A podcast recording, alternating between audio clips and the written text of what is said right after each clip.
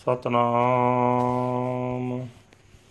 ਵਾਹਿਗੁਰੂ ਸਾਹਿਬ ਜੀ, ਟੋਡੀ ਮਹੱਲਾ ਪੰਜਵਾ, ਘਰ ਦੂਜਾ ਦੁਪਦੇ ਓੰਕਾਰ ਸਤਿਗੁਰ ਪ੍ਰਸਾਦ। ਮੰਗੋ ਦਾਨ ਠਾਕੁਰ ਨਾਮ, ਅਵਰ ਕਛੂ ਮੇਰਾ ਸੰਗ ਨਾ ਚਾਲੈ, ਮਿਲੈ ਕਿਰਪਾ ਗੁਣ ਗਾਮ।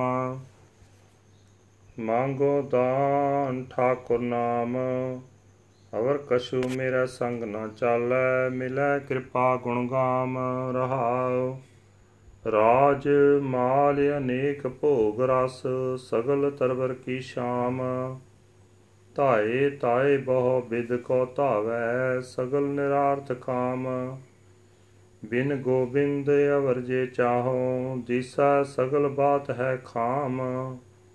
ਕਹੋ ਨਾਨਕ ਸੰਤ ਰੇਣ ਮੰਗੋ। ਮੇਰੋ ਮਨ ਪਾਵੈ ਬਿਸਰਾਮ। ਬਿਨ ਗੋਬਿੰਦ ਅਵਰ ਜੇ ਚਾਹੋ, ਜਿਸੈ ਸਗਲ ਬਾਤ ਹੈ ਖਾਮ। ਕਹੋ ਨਾਨਕ, ਸੰਤ ਰੇਨ ਮੰਗੋ, ਮੇਰੋ ਮਨ ਪਾਵੈ ਬਿਸਰਾਮ। ਵਾਹਿਗੁਰੂ ਜੀ ਕਾ ਖਾਲਸਾ, ਵਾਹਿਗੁਰੂ ਜੀ ਕੀ ਫਤਿਹ। ਇਹ ਹਨ ਅੱਜ ਦੇ ਹੁਕਮਨਾਮੇ ਜੋ ਸ੍ਰੀ ਦਰਬਾਰ ਸਾਹਿਬ ਅੰਮ੍ਰਿਤਸਰ ਤੋਂ ਆਏ।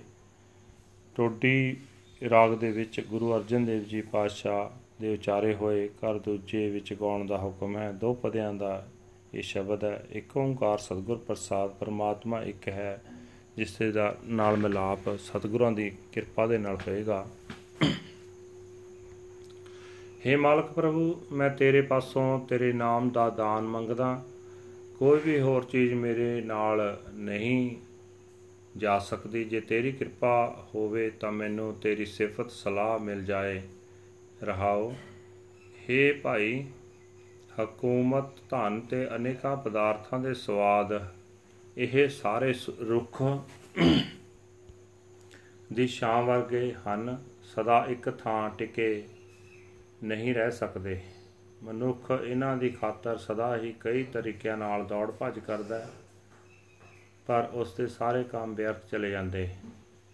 ਇਹ ਨਾਨਕ, ਆਖ ਇਹ ਭਾਈ, ਜੇ ਮੈਂ ਪਰਮਾਤਮਾ ਦੇ ਨਾਮ ਤੋਂ ਬਿਨਾ ਕੁਝ ਹੋਰ ਹੋਰ ਹੀ ਮੰਗਦਾ ਰਹਾ, ਤਾਂ ਇਹ ਸਾਰੀ ਗੱਲ ਕੱਚੀ ਹੈ।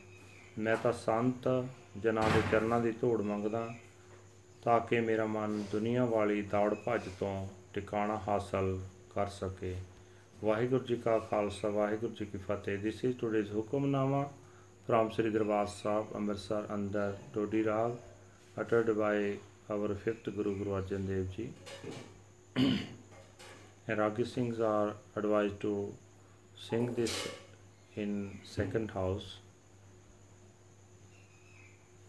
One universal creator God by the grace of the true Guru, I beg for the gift of your name O my Lord and Master, nothing else shall go along with me in the end. By your grace, please allow me to sing your glorious praises. Pause. Power, wealth, various pleasures and enjoyments, all are just like the shadow of a tree.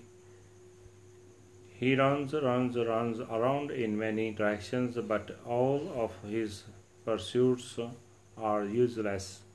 Except for the Lord of the universe, everything he desires appears transitory.